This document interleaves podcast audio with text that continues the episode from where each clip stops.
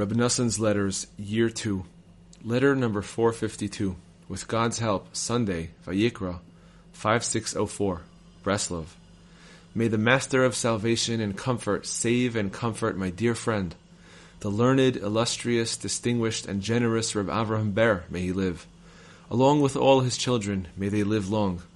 May he raise them amidst joy and satisfaction to good long lives, and may he merit to have more sons and daughters who will live, flourish, and truly do God's will.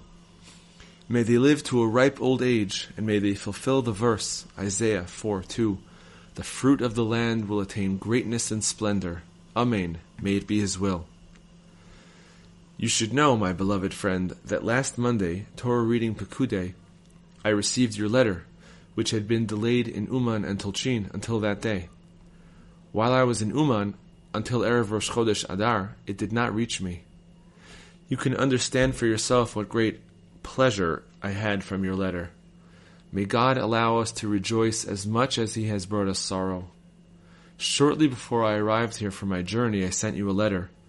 I addressed it to our friend Rabbi Abelah, may his light shine, as I was terribly grieved over the weakness of his daughter of blessed memory. I knew that she was closer to death than to life, though I did not know the situation exactly. Thus, I addressed Rabbi Abelah, may his light shine, as I wrote there, and also hinted to you that it is forbidden to question the rightness of God's ways. God is righteous, and His judgments are correct. Everything He does is with loving kindness and mercy. But we pray to God that He will add further compassion and great kindness to fulfill.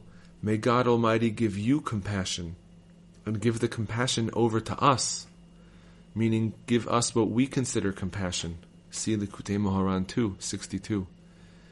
May you and all of us thereby merit to raise our sons and daughters to adulthood, to live in wealth and honor and truly do God's will. I will now relate to you the troubles and hardship that have recently taken place in my home. May God have mercy from now on.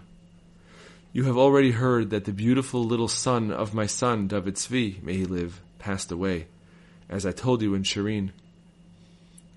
This was a great tragedy for him. He is already sickly and a hunchback, and he is poor and destitute. He did not have even a pruta, small coin, of dowry money. All he has is what I, in my own poverty, have given to support him these last 9 years. His whole vitality and consolation was this beautiful son of his. But this winter his heart's joy was taken.